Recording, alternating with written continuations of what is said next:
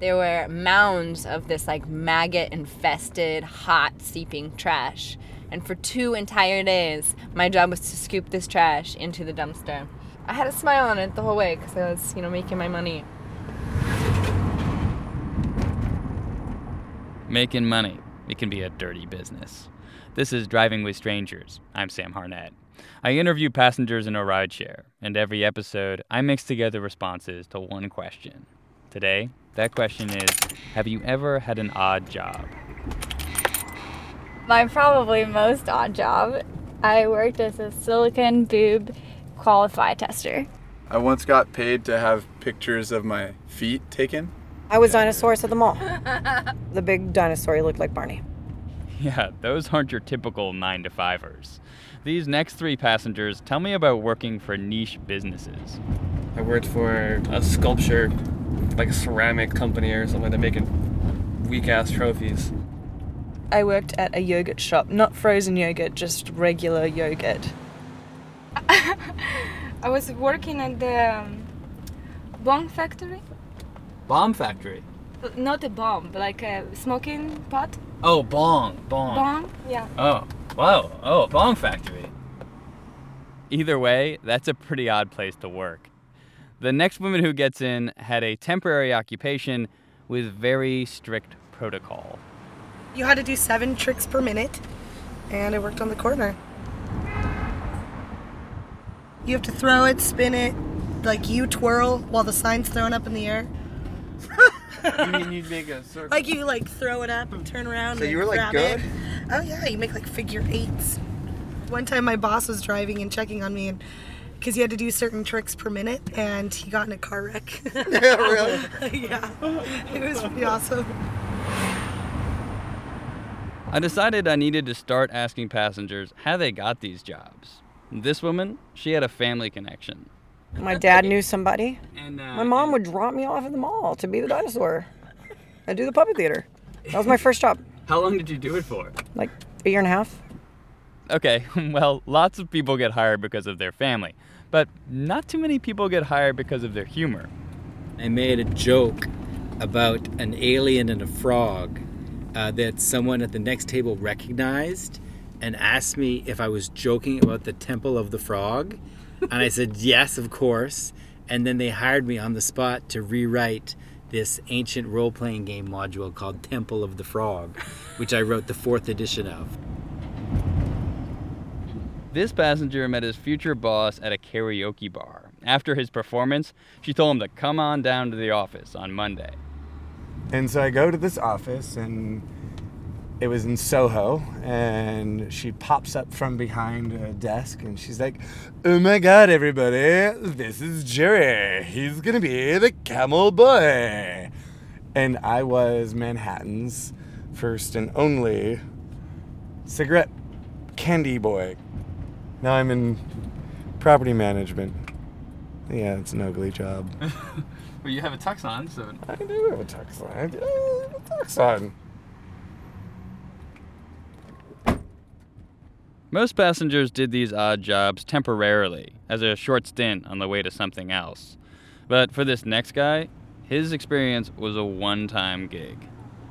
This man stopped me and my buddies and said that he was doing a survey for orthopedic shoes. He first measured my feet, made me put them down on a piece of paper, traced them, like made these weird little dots at my toes, and then made me get up on a bench and like show my feet in super weird positions on in while he was taking photographs of them. So like contorting them in really strange ways and like grabbing my pinky toe and pulling it as hard as I can. Halfway through I asked him I said, "You know what what is this?" and he got really defensive and he's like, "This is scientific. I'm actually making a prototype. I run a legitimate startup company. Look up my business. We're we're a registered LLC in San Francisco." I heard a bunch of stories about seasonal work, but what this woman did takes the cake for the most unusual summer employment. You squeeze silicone boobs to make sure that they're good. You did QC on, on Silicon Boots. Yes. And uh, so, all right, how does one end But up? they're not on a person. Okay. They're in a box. So what what makes a good boob? like what's quality, right? I mean, was it like the tech, like the No, it's more to check if they don't have like holes in them so they can explode. That's a bad boob. It's a bad boob. Yeah. That's a sign of a bad boob. You might picture this job being done indoors, but she actually did it outside in a sun chair in a parking lot next to the warehouse.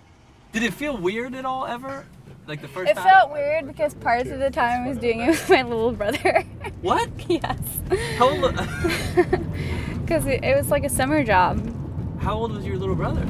He's he's a couple years senior than me. We were maybe like 14 and 16. Yeah, like someone has to do it, right?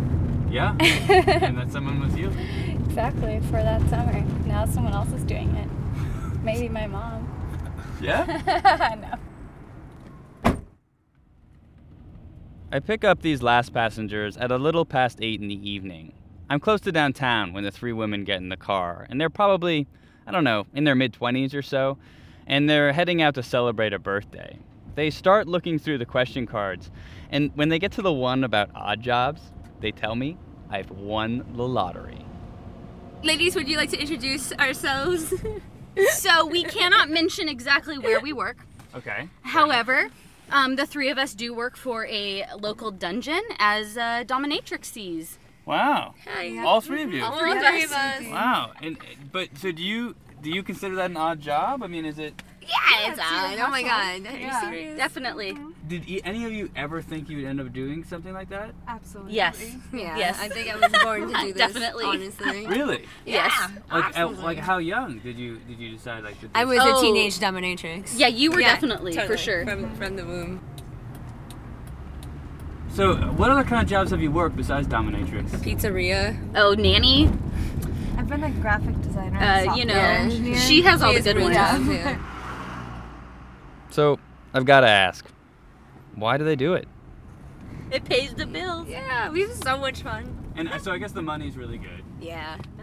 It depends If on- you I if you're mean, good you at know, it, if yeah. you like what you do, and then the clients will come. How, d- how do you how does one get good at it?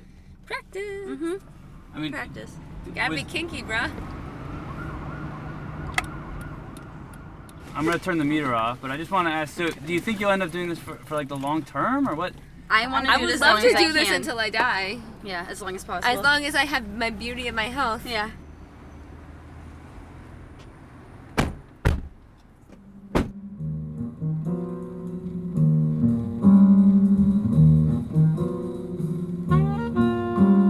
For the full story on all these odd jobs and more, go to drivingwithstrangers.org. The music today is Ends and Means by Vincent Herring. I'm Sam Harnett. Drive safe and keep listening.